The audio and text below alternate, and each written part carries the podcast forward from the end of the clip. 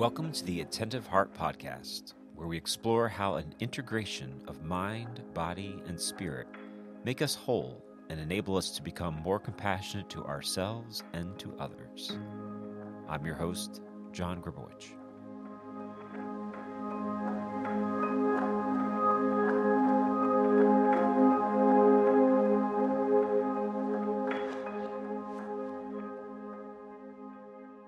So, are you saying that your experience, though, this this supernatural experience you had at St. Patrick's Cathedral, facilitate a paradigm shift that had you focus on God's love? Is that what it did right then and there, or did it actually first take you down this path of, for lack of a better word, becoming uber Christian, uber Catholic, getting very much into the weeds of like trying to be now like a really good Christian, and unfortunately falling into the trap of then becoming very judgmental and becoming very performative in our in our in, in the celebration of prayer and sacraments and things like that. Or did that kind of stuff eh, like that you're talking about was that prior to that experience in st patrick's where you felt that you were trying to model this uber christian life or, or so was there did the paradigm shift of this really just focusing on God's love, did that come down further down the line after this initial experience in college at St. Patrick's? Is that is that just so, yeah, I, that is, get, that, so I can get the yeah, arc, that, arc? That is that is what that is that is what I'm saying. So okay, like yeah. you you could think of it like I I had um I I had an image of God that was formed. Mm-hmm. I then no longer knew if I believed in that image. Yeah. Then what ended up happening is that God became the clearest most real thing to me, right? Like yeah. there's like w- without a denial. So then what happens is it's like okay, that image came mm-hmm. back, right? Mm-hmm. But now that image is like has a lot of attention being paid to it, Got right? It. So it. so I I, yeah. I was in some ways like. I don't know. This is where it gets like tricky. I don't want to say I was like worshiping a false god, but there was a lot about like that God that I don't think actually was. Um, I think it was me and other people's like images that I was yeah. like looking to. Right. Right.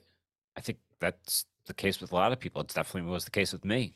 It still is the case with mm-hmm. me to a certain extent, right? I mean, how sure. much the, does of our our understanding of God simply come through other people, right? And through their example and things like that. And it gets even more tricky when there are people who are lauded for, let's say, what what is considered to be holy, and this is where I think it's very. Common. This is at least me speaking at this point. Like when you hear, like for example, if you hear about like a really holy priest and you're in this person's presence, and now you start to like want to learn from this person and you want to be mentored, and then you're like, I don't know if this is really the way that I'm supposed to understand God. I mean, even though this person seems to have a reputation and seems to have it together, I, I don't know if this is the way I understand God. I, I don't know if this is the way that I'm supposed to live my life. I think we get caught up in trying to live other people's vocations.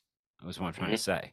You know, mm-hmm. and and and also sometimes, you know, God's calling us to a different uh, way of understanding his presence that is maybe beyond some of the people that we considered to be holy. I mean, like that could be happening too. I mean, like, and that's not to, to, be like to go on an ego trip, but like in every time and every season and within every person, there is a new manifestation of God's presence that now comes into the cosmos, so to speak, right? That other people are going to be able to receive.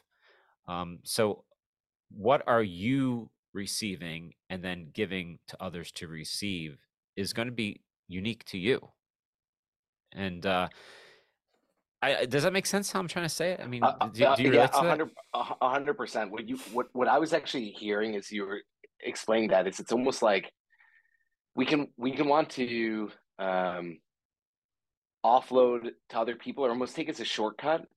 Um, not other people's understanding of God, but it's almost like if uh, rather than us having a conversation with God, and yeah. come in and understand God through that conversation, we're just like, hey, maybe this other person can teach me about like through their conversation. Mm-hmm. And I mm-hmm. think where it can get tricky is because I'm not actually sure the conversation that God has with everyone is the same.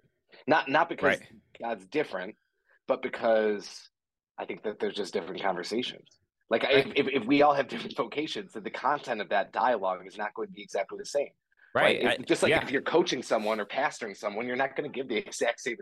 Like you're going to. There's different approaches, right? There's different ways of talking. So.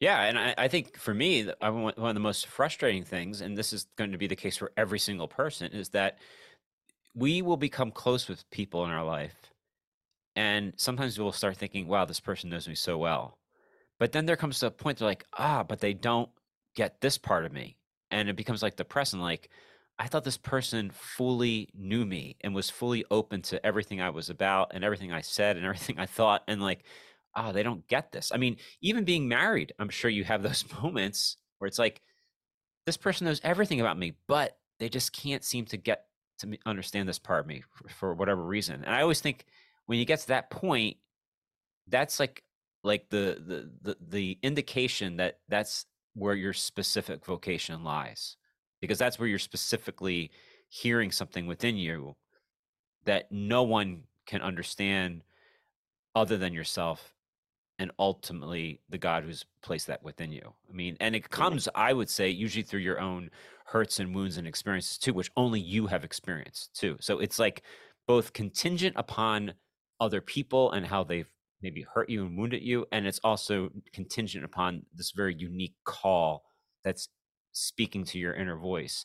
And so your personal experiences of your wounds are your personal experiences and this unique call on your heart is also a personal thing and no matter how much we love other people around us and no matter how much they love us that's still just going to be our thing so to speak well it's really god's thing but you know what i'm trying to say um, mm-hmm. have you have you experienced that i mean because i mean that's i think that a lot of times on my own vocational journey which i'm always on i'm constantly you know with someone like oh wow this person's a tremendous mentor to me they're getting what I'm saying, what I want to do, where I want to go, and they're helping me get there. And then I kind of get to that next spot. And then that person somehow has played their role because the next place I need to go, that person can't help me because they're kind of like now almost like not understanding the next role, next place for me to go. I don't know. Does that make sense? Or yeah, there's there's um I mean, our interior landscape is really vast. Like, I think we have like a cartography inside of us that mm-hmm. is mostly uncharted. Uh, and some of it's like wild, right? Like, some of yeah. it is like we don't really fully understand it. And so it's mm-hmm. funny when you were talking about my wife, like, I probably, I feel like I probably, first of all, I think I only probably actually understand maybe 20% of myself. I, I don't even know how I'd gauge that, but okay. I would say that that's probably accurate. And I don't think that's unique to me. Like I, right. I would argue that what's actually interesting because I do some coaching as well, and I've noticed mm-hmm. that the people who know who who when I'll talk to, who think they know the most about themselves, mm-hmm. usually know the least about themselves. Like it's very clear that they do not have much awareness. Right? They haven't even reached the part of realizing like there's another like thousand pages to the map. They've just looked at like the one page and they're wow. like, yeah, I got this. Yeah. Right. So I think I think that I don't know uh, that much about myself. It, it when I think about my my wife, I, I probably know if she knows twenty percent, I probably know ten. Like mm. I, I I know ten, right? And so there are things, and then there's also something where, I mean, communication so so tricky when we're trying to talk to another person because yeah. like I, I know the two of us just from conversations we've had in the past like there's a yeah. there's a pretty high level of overlap what i mean yeah. by that is like we probably are familiar with many of the same sources. We've maybe had very similar life experiences, whatever that is. So it's a Venn diagram. There's a fairly large overlap, right? Yeah. Or at least it, it, it, feels that way. Um, for some people, it's less. But um, there's always there's always uh, there's always something lost in the communication. Like like most of the things mm-hmm. that I say to and this is actually when you use the wife example it's interesting because again in the coaching a lot of the people i work with are married and they're almost always the opposites like the spouses are almost always very different in, in various ways so it's like mm-hmm. like my wife really does not understand like the way my mind thinks mm-hmm. my my parent my like um filtering system it, it's it's like it's like she she's playing um i don't know it's like she's playing the game of of life and i'm playing Connect Four or something like that, or maybe that's not like that, or like Guess Who. Like they're not even they're not even remotely close to the same. So when right. we're trying to talk right. about certain things, there's a lot lost. Um, and that is that's one of the difficulties, right? Because it's it's not only difficult to go and communicate something well, right. but there's also this feeling of knowing that like on, on a certain level, like we're never gonna fully be understood by by really anyone except yeah. except like God like God is the only person who's who has that the full map, right? Yeah, you know, as you're saying this too, it, it's it's making it more clear to me that like as much as I want to say, oh, people don't understand me, I can also equally say the only way I got to understand myself was because someone else saw something and revealed it to me.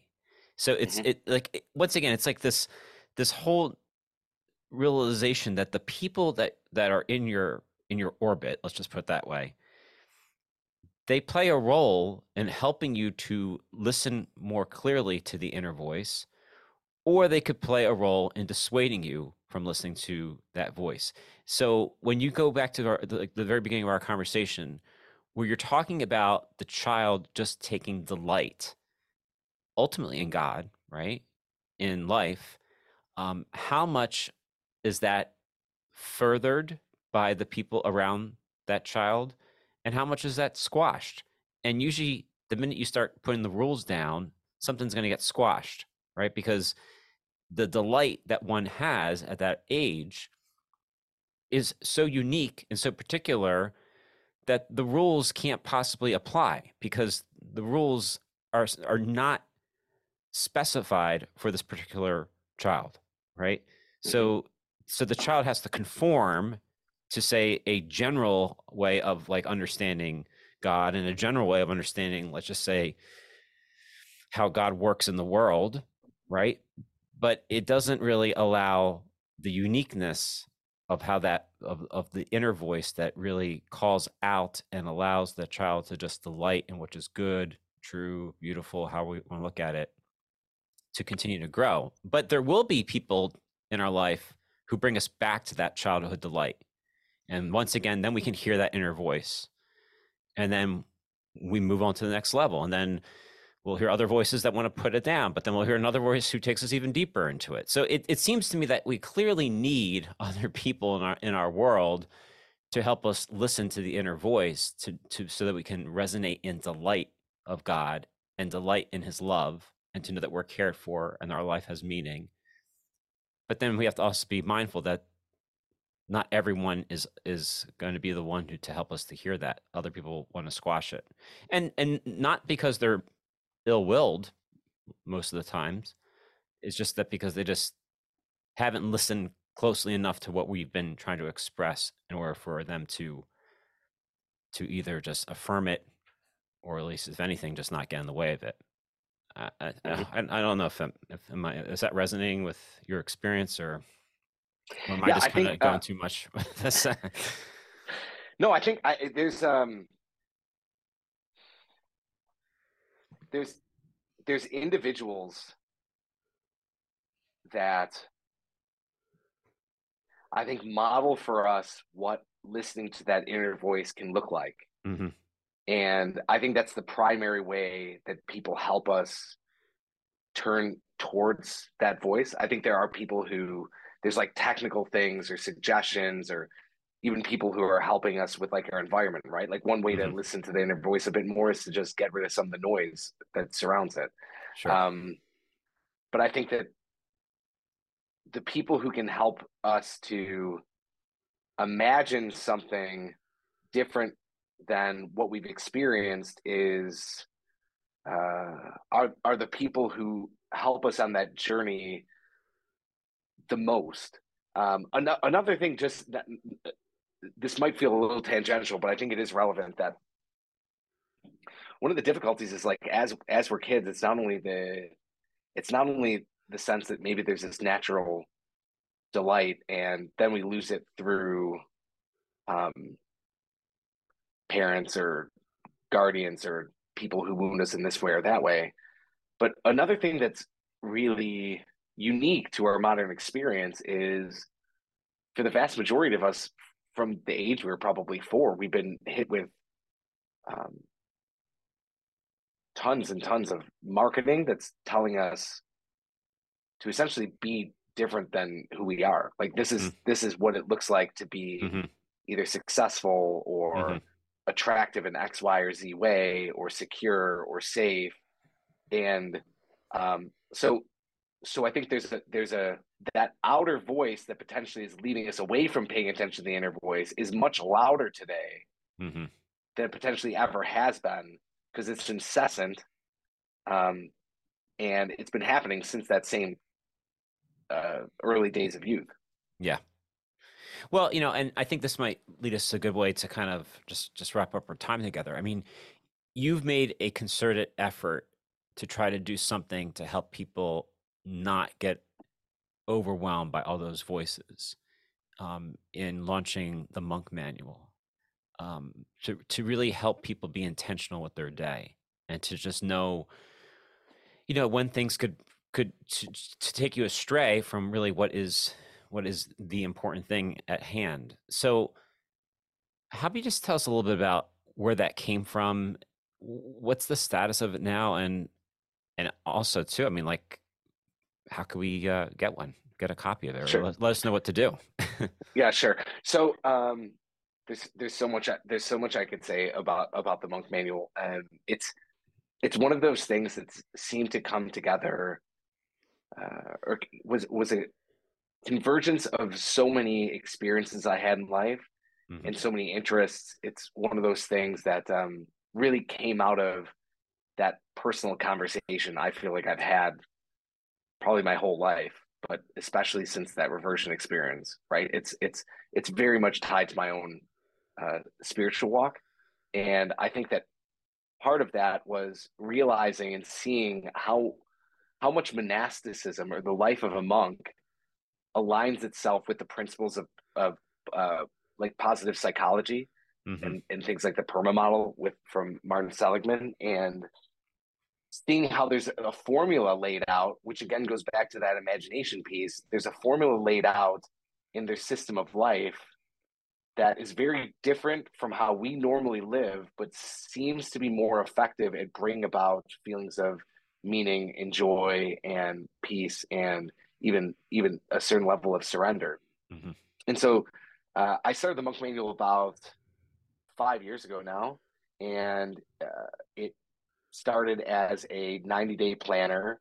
Um, it's grown since then. There's some courses involved. There's some other uh, products that we have, but the heart of it is based on this idea of whole person productivity. So rather than productivity that's built off of an assembly line model, uh, where where values all tied up in production. Mm-hmm. It's more so about going further back from to the to even deeper into the root word of productivity, which shares the same um, lineage as produce, right? Because because originally the ideas around productivity actually came out of agriculture, and I think the idea of thinking of ourselves more through that agricultural lens of how do, how do we cultivate that good that is us and bear fruit seems to be a much better model for living life and ultimately building a healthier culture. So my ultimate goal is to really uh, redirect the energy of modern productivity towards something more whole person centered. We serve um, people of really every faith or n- none at all. Mm-hmm. Um, that's that's by des- that's by design um, because um, I think that there's a lot of good there's a lot of good that comes from slowing down, being intentional, um, and asking questions like, "What is God doing in my life each week?" Uh, so, so yeah, we we we we've we've served a lot of people so far. If you're interested, if, you can go to monkmanual.com to learn more. Um, mm-hmm. And yeah, we'd love to to have you. Yeah, we'll be sure to include that in the uh, show notes. Um, just give us a little uh, taste of what the monk manual looks like let's just talk about the, the actual product of of the the journal itself i mean what are the components uh, of it just so we get a taste yeah so the the the 90 day plan is broken down into three main sections so it's monthly weekly and daily mm-hmm. um, and rather than if you think of a normal planner you think of something that's kind of a to-do list format this is not really like that uh, there is that component uh, but it's a lot more robust. So there's a full spread for the month, for the week, for the day. Um, and the idea is that if you can, if um, if you can anchor your time in the things that are most important, that's really the pathway to not only the greatest impact, but also a sense of peace because we, we can't get through, we can't do everything. We're finite beings. So it's about actually deciding what's most important and doing that really well. So um, that's one component of it. It's kind of like this trickle down model where it's you're going to be saying priorities on a monthly basis, and then your weekly priorities get anchored back up to that. Your daily priorities get back up to the to the weekly. Um, but then there's also this bundling of habits, right? Like daily gratitude. Um, there's some reflection questions every week. Uh, there's a number of different things that are all very intentional to, to be added to kind of help steward that cultivation process. Uh, and, and and, and that's that's really wrapped in this philosophy we have called the PAR method, um, which stands for prepare, act, and reflect. And the idea there is that every single day um, we have the ability to be intentional with how we want to approach our time because it's really valuable and there's there's a there's a pregnancy to uh, all all every day we have every week we have every month we have so thinking in advance what what what does it look like to for my day to be what I want it to be. Mm-hmm. Not saying that it doesn't leave room for flexibility, but doing that, then actually acting through it. So the thing is, a lot of times we're going about our day, we're like, oh, we got this thing to do and that thing to do and all these things, and we're everywhere except in the present moment. So right. the idea is if you can really get intentional about like what you want out of the day or what are the things you're saying yes to, things you're saying no to, then you can just trust the process and just live into whatever those things are that you decide to do. And then the reflection process on the back end closes that loop because there's so much that's going on from a data standpoint in us every single day that we're not paying attention to. So on the daily pages, for example, there's a prompt that's when did I feel unrest? There's another one, when was I at my best? And um, most of the time that's not going to be like a revelation when you answer that, but that repetitive cycle of looking at those things, you start to kind of pattern things in your own mind. You become more aware. I'm a really big fan on awareness. I'm a really mm. big fan that like awareness is really, really key to uh, to growing as an individual and ultimately actually like loving others well. Uh, yeah. And so there's a that's a big part of the process. And and awareness is just another way of saying contemplation. You know, I mean, at least at least you know, I, I find that you know sometimes contempt contemplation being contemplative might be a little bit hard to understand because it sounds maybe a little abstract, but to be aware or to be attentive to things, mm-hmm. I, I, think that, that that's very tangible. Um, mm-hmm. And you know, and one last thing, I mean, the thing I like about the monk manual is that it's paper and pen, right?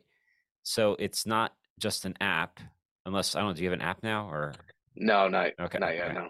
Okay, so like, it's taking you into a different realm just by the fact that you're using a book other than your phone to do something intentional like this and and the way that you produced it i mean it's it's a a book of high quality i mean i, I can imagine as a designer that that you really thought this through that you wanted people to have a full experience of using this book i don't know do you, do you want do you want to speak of that Does, was it what was the intention behind that because i mean I, I i it's hard for me not to think that there's not a very strong intention behind it. Yeah, there's there virtually everything in the monk manual is like very in, intentional. Right. Um, so so that is that is a, a big part of it. Part of um for the design, I wanted something to feel high quality because ultimately I wanted people to experience their own. The thing is, is like when you feel like you're getting a gift or you're using something high quality, right. it almost like recognizes even like something that's highly designed. It like makes you feel kind of like dignified. It makes you almost mm-hmm. experience mm-hmm. your own dignity, right? Mm-hmm. We used to mm-hmm. actually we don't do this anymore because it's just cost prohibitive. It was costing like a dollar fifty or two dollars like every time we did it. But mm-hmm. we'd actually hand wrap every single book. I remember that. Um, almost yeah. so it was like a like a like a, a gift, present. right? Yeah, yeah, yeah, like a present. And we wanted yeah. it to feel like that because right. because it's like you're giving yourself a gift. You're gonna go and you're gonna um the thing is, is like there's really nothing more important. I, I believe this in your time. Like your time is the baseline upon which everything's built, and if you really lean into it, it can become a kind of gateway to. Mm-hmm. I'm not saying like becoming more efficient. Like that's very um. I don't want to say it's ancillary, but that's not the point. Like the point of the monk manual is not to be like the most efficient machine. Like in fact, if like it's that's how it's used. Like that's not its intention.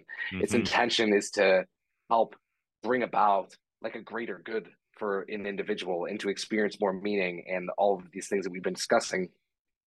And so to have something that feels actually um, high quality like that, it, it honors that reality. Yeah. Uh, and um, and then the paper piece as well. I think that some things because we've had a lot of people ask for app for an app.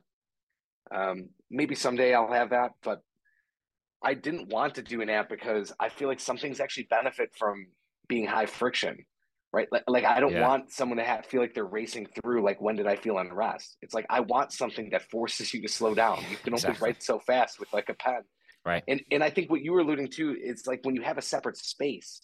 There's mm-hmm. a, there's a quality to anyone who journals. There's a quality like it's like you're entering into a different space. Like it can almost feel like its own like sacred space of sorts, because your mind shifts to going into a different thing and that's why I wanted that's why I wanted to feel like as well. So um so yeah, I I, I feel um I feel really happy with how how it turned out. Yeah. Well, Steve, great product, and I'm. But more importantly, it's just so great to hear a little bit more of your story, and I, hopefully, it, it just offers a little type of inspiration for people listening. That you know, that when we say God is love, uh, we mean it, not not because we say it, but because it's it's ultimately how God reveals uh, his presence to us. So thanks for being a witness to that love. And thanks for allowing that love to uh, spill over into you being so devoted to the monk manual and getting it into the hands of so many people.